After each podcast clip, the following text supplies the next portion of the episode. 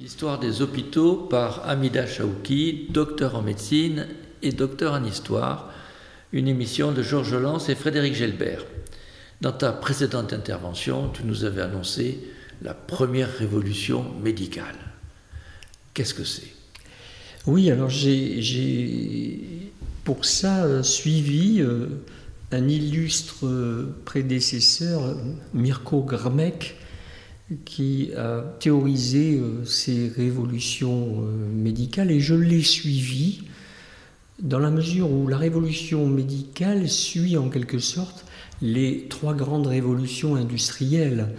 Et donc on est dans la première révolution industrielle, la révolution de la machine à vapeur, la deuxième, la fée électricité, et de la même façon, euh, les trois glorieuses étant la troisième révolution industrielle, et peut-être qu'on rentre dans une quatrième révolution actuellement, euh, celle de effectivement de l'intelligence artificielle. L'intelligence artificielle. De la même façon, on peut découper en quelque sorte l'évolution de la médecine en plusieurs cycles.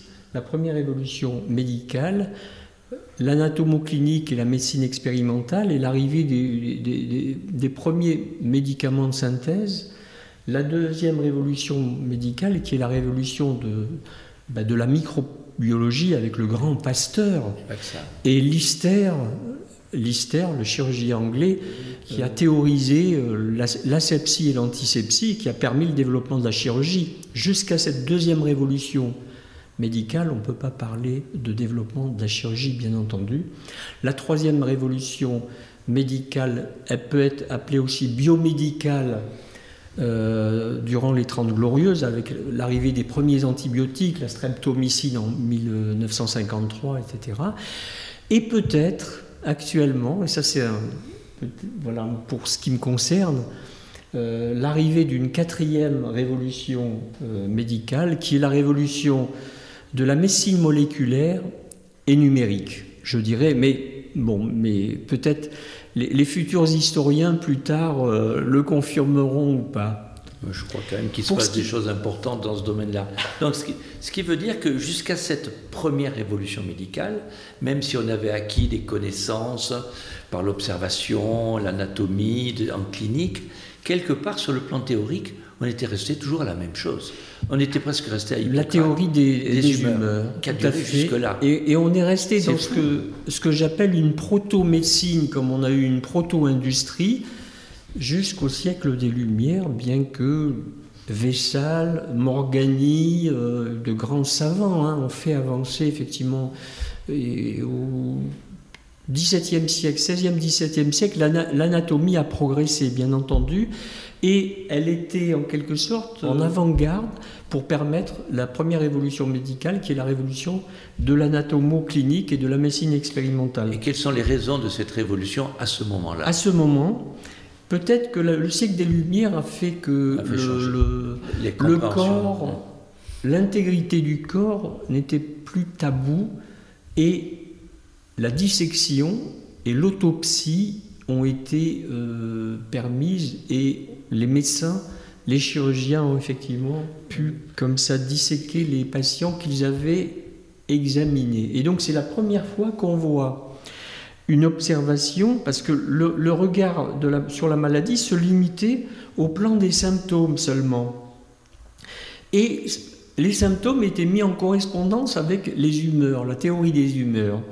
Là, pour la première fois, on fait une confrontation entre la clinique et l'autopsie.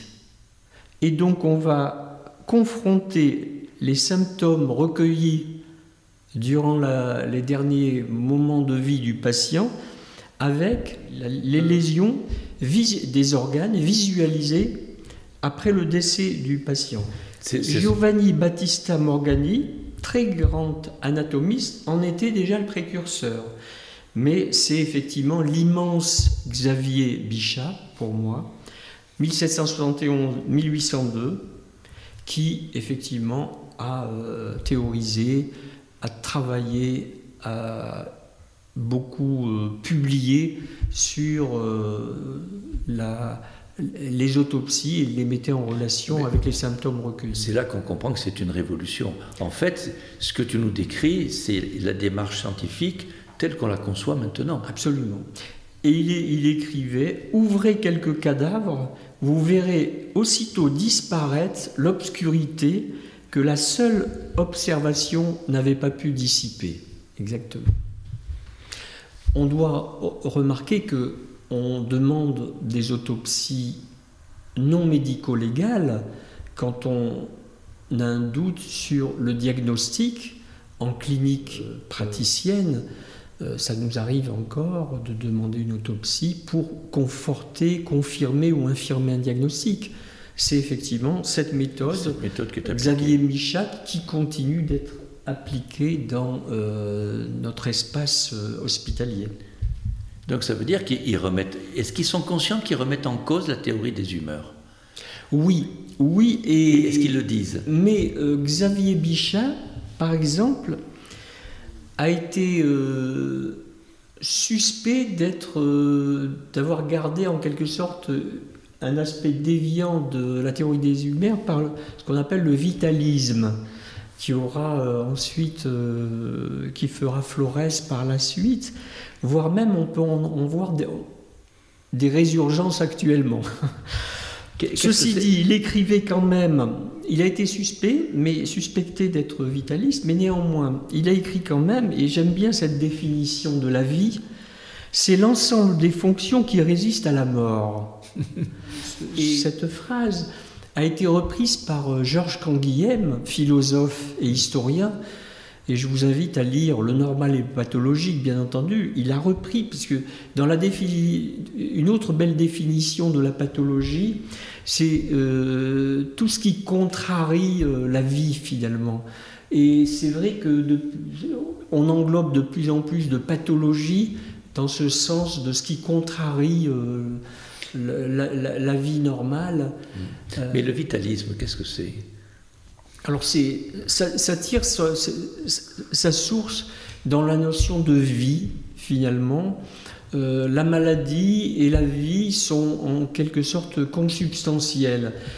Euh, on n'est pas dans, euh, on s'écarte un petit peu de l'anatomopathologie qu'on verra un petit peu plus loin. Après, Et donc, parallèlement à l'autopsie, le recueil des symptômes par l'observation par la percussion, par la palpation, et effectivement théorisé. Et on est dans une véritable séméiologie, et on a des grands médecins, bien sûr, qui sont à l'origine de l'ensemble de cet aspect de l'examen clinique. Donc l'examen clinique, il commence par euh, l'auscultation avec euh, René Laennec, 1781-1826 euh, qui lui euh, définit l'auscultation, recueille l'ensemble des signes et invente le stéthoscope. Alors il explique en 1816 comment il l'a inventé.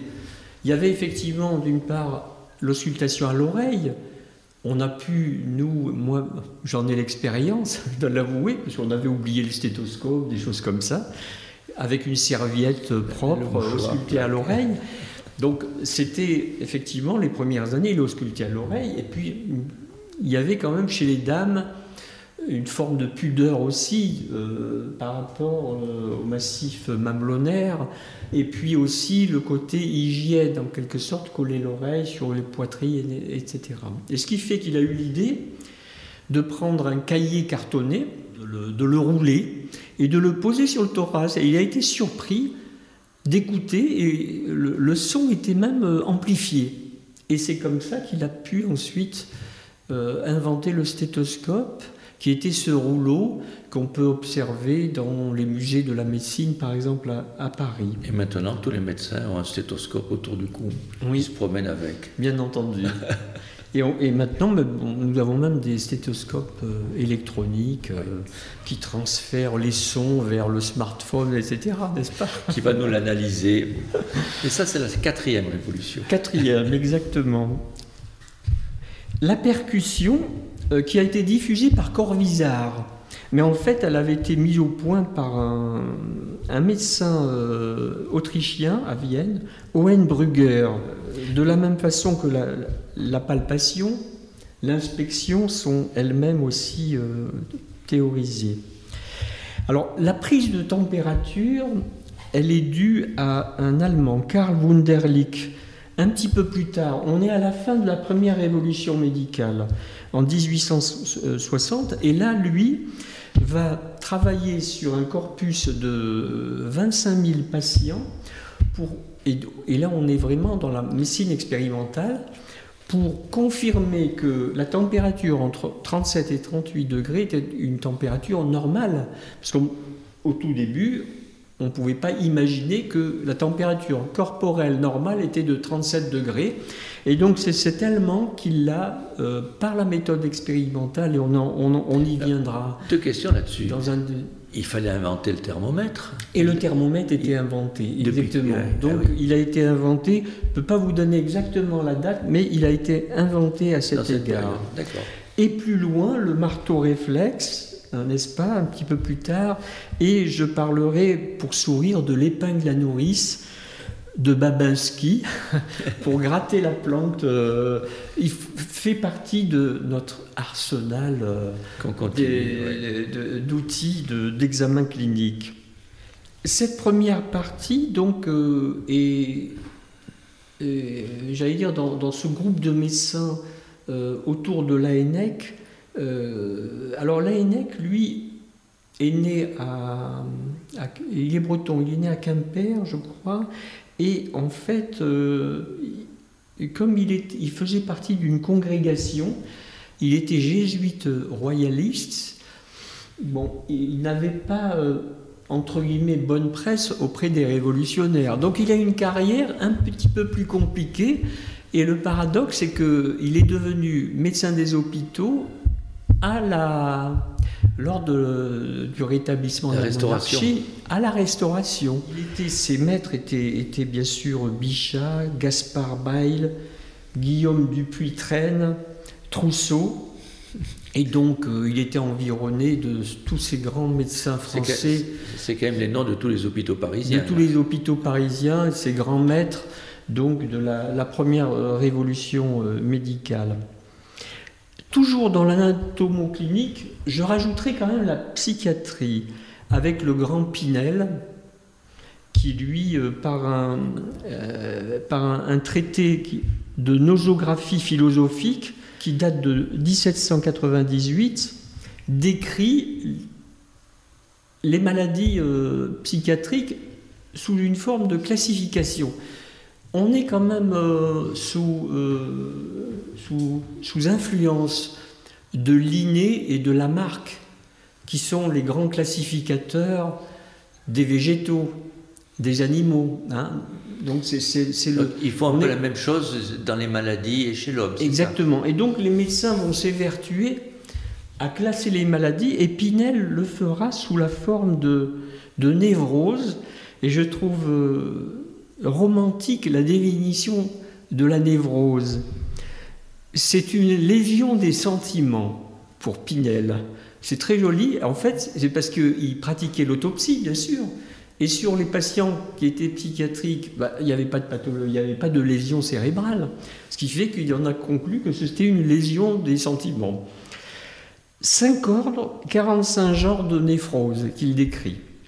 Mais surtout, euh, euh, c'est le premier euh, médecin qui va libérer les, aliénés des chaînes et considérer qu'ils sont malades.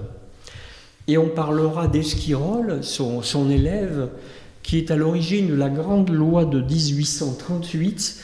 Et cette loi euh, suggérée par Esquirol va avoir 150 ans d'âge et elle sera euh, modifiée, disons, euh, à la fin du, du, 20e C'est la loi pour interner les gens, c'est Exactement. L'autorisation administrative. les autorisations, et elle met en place aussi des hôpitaux psychiatriques, un hôpital psychiatrique par département, un hôpital psychiatrique qui est public. Donc dans l'histoire des hôpitaux, c'est un événement, c'est des hôpitaux psychiatriques qui existent à partir de ce moment-là. De 1838, tout à fait. C'est la grande loi qui a eu cours pendant un siècle et demi.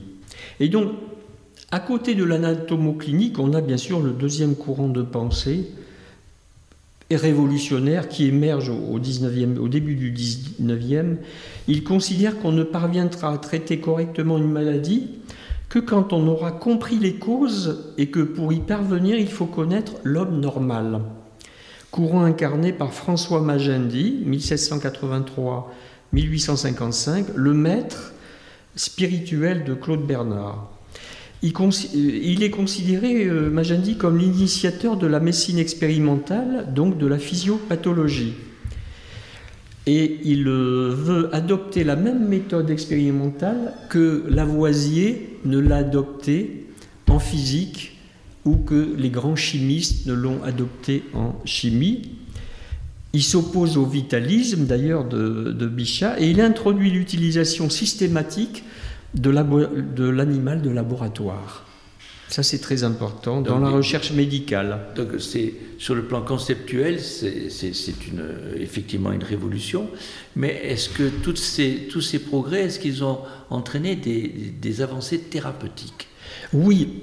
Et je, vais vous décrire très vite les, avancées thérapeutiques. Juste un petit aparté sur Claude Bernard, euh, qui introduit le concept de milieu intérieur aussi dans euh, ses, travaux de, physiologie euh, qui baignent dans les cellules de l'organisme. Il est un des pionniers de la physiologie moderne et il conforte le rôle et il comprend le rôle du glucose dans l'organisme avec les célèbres expérimentations qu'il fait. Effectivement, il est à l'origine de la médecine expérimentale et pour nos auditeurs, dire que les études randomisées en double aveugle, c'est-à-dire on compare des thérapeutiques entre deux, deux, groupes de malades, sans que euh, le malade ne sache quel est euh, le médicament qu'il reçoit, et sans que le médecin ne sache le médicament qu'il administre jusqu'à une certaine limite, bien sûr. C'est ainsi qu'est né, et on est toujours sur l'anatomoclinique et la médecine expérimentale de ce fait. Donc euh, on reste toujours très scientifique, bien, sûr. Dans, donc dans cette révolution, rôle fondamental de la médecine expérimentale. Euh, en plus des progrès d'observation, de relation entre la clinique et, l'anatomie euh, par la dissection, la compréhension de la médecine expérimentale, c'est le début de la médecine moderne. Moderne, avec l'introduction du microscope qui va progressivement, euh, technologiquement, être amélioré et on aura progressivement l'arrivée avec Purkinier en 1832 qui entreprend un examen systématique de la structure fine des tissus animaux, le, le début de l'anatomo-clinique. Euh. C'est-à-dire de façon plus fine dans l'observation du corps humain. Il est évident que Xavier Bichat s'était arrêté à l'observation à, l'œil avec sa rétine des lésions des organes. Il faut aller plus loin et on va rentrer vraiment dans les lésions cellulaires dues à la maladie. Et là, on va comprendre beaucoup de choses. Tout à fait. Et dans le même temps, l'émergence de la pharmacologie aussi dans dans le champ de la médecine expérimentale on a des chimistes et des pharmaciens qui vont entreprendre la synthèse de, des premiers médicaments que je vais pouvoir vous citer Donc, assez rapidement. Euh, jusque-là, il y avait quand même une pharmacopée qui était avec les plantes, avec euh, différents produits. Là, on, analyse l'action de, de, ces, de, ces, de, ces, de cette pharmacopée pour en tirer l'essentiel déjà, pour le, principe actif. C'est déjà ça C'est déjà ça l'émergence avec les grands chimistes du début du, 10e, du 19e. Une des premières, euh, un des premiers médicaments, on peut le citer, c'est la morphine, que l'on connaissait sous sa forme... Euh, le pavot euh, Pavot, opium, mais c'est Serre Turner, un Allemand, qui est récompensé par un prix pour sa synthèse de la, morphine en 1831. Mais on sait très bien que c'est l'absorption de la morphine par voie digestive qui est pas très efficace. Et donc, euh, on a une première voie hypodermique avec une seringue inventée par Wood et que l'orthopédiste français Charles Gabriel Pavaz, donc la célèbre seringue de Pravaz 1791-1853, perfectionna grâce au piston en pas de vis. Et donc les premières injections de morphine euh, ne peuvent avoir cours que aussi dans cette révolution industrielle, le développement euh, ben, des outils qui permettent l'injection. C'est aussi encore un, un, outil fabuleux. C'est ça. Donc c'est pour ça que je voulais citer aussi non seulement la pharmacopée, mais aussi le développement de tous ces outils qui permettront euh, de, traiter, de soigner, d'injecter des, médicaments. La, la codéine, découverte par Pierre-Jean Robiquet en 1832. Alors l'acide acétylsalicylique a été synthétisé pour la première fois à Strasbourg en 1853 par Charles Gérard, mais malheureusement les propriétés pharmacologiques n'ont pas été mises en évidence et ce n'est qu'à partir de 1897 que la firme Bayer en fera le médicament le plus populaire de l'ère moderne, on peut dire. Donc il l'avait synthétisé sans savoir que c'était un antidouleur. Exactement. Bon, euh, bien sûr, ça n'avait pas été mis euh, antipyrétique, etc. Ça n'avait pas été mis en évidence et c'est Bayer qui euh, aura aussi, bien sûr, il faut que je, au niveau de l'organisation industrielle, on puisse massifier la, production. C'est Bayer qui pourra massifier la, production. De la même façon, en 1841, euh, la digitaline est née de deux chimistes français, mais c'est surtout euh, Claude Adolphe Nativelle euh, qui parvient à la cristalliser en 1867. Euh, Main, chimiste allemand, isole la tropine en 1831 à partir de la belladone. Un peu plus tard, la scopolamine.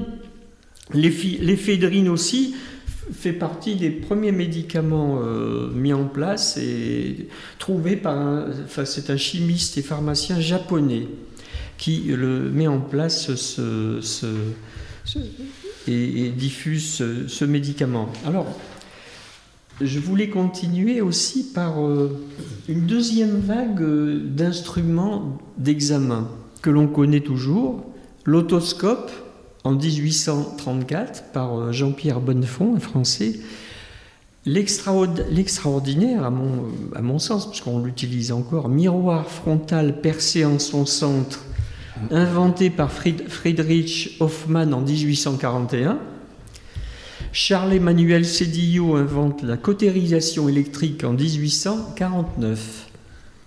Et alors, moi, il me semble que l'invention majeure par un grand chirurgien urologue méconnu, à mon sens, en 1853, Antonin Jean Desormeaux, présente à l'Académie de médecine un urétroscope fondé sur la latéralisation de la source lumineuse, inspiré par le physicien Augustin Fresnel.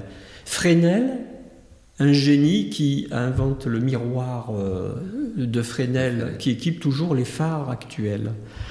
On peut considérer pour moi, on peut considérer qu'Antonin Jean de, est le père fondateur de l'endoscopie, véritablement, au moment où la fée électricité n'existait pas, et que c'est grâce au gazogène, mélange d'alcool et d'essence de térébenthine, que désormais recourt pour mieux s'éclairer. C'est assez extraordinaire. Et cette, son invention est restée quand même dans l'obscurité pendant des, dizaines d'années avant d'être réhabilitée avec la fibre optique. Oui, c'est-à-dire c'est techniquement qu'on ne pouvait pas le développer beaucoup. Voilà. Et c'est vrai que derrière, le fait d'aller cautériser euh, les polypes de la vessie, bon, il y avait quand même, techniquement, c'était un petit peu. Il fallait autre chose. On n'était pas encore à ce point de rencontre, bien qu'on avait inventé la cautérisation électrique. Mais en fait, c'est déjà quelle idée d'aller regarder à l'intérieur par un tuyau avec une source de lumière. C'est-à-dire le concept, l'idée. fabuleuse. Date de 1853. Exactement. Donc on a, on a véritablement, de ce point de vue-là, une, une explosion des découvertes avec euh, la limite de la microbiologie.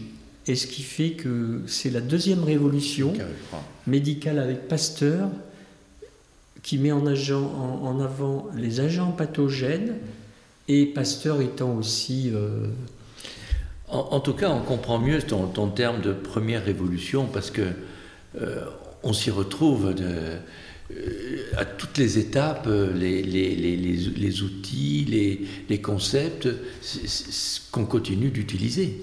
Donc c'est vraiment une, base, très solide qui a été créée. Souvent, quand de jeunes médecins euh, euh, sont à nos côtés, finalement, bon, ils se trouvent extraordinaires certaines technologies, mais souvent, pour nous, il nous semble qu'on a inventé l'eau tiède, en quelque sorte, hein, puisque euh, les, grandes, les grandes découvertes, finalement, ont été, beaucoup ont été faites au 19e, et bien sûr, c'est l'émergence et l'arrivée des calculateurs, donc de l'informatique, qui a fait que, effectivement, on a plus de pixels on voit mieux les, intérieurs des, cavités que l'on exporte, mais que l'idée était en germe depuis très longtemps. Merci Amida de nous avoir fait découvrir, découvrir pardon, cette première révolution médicale.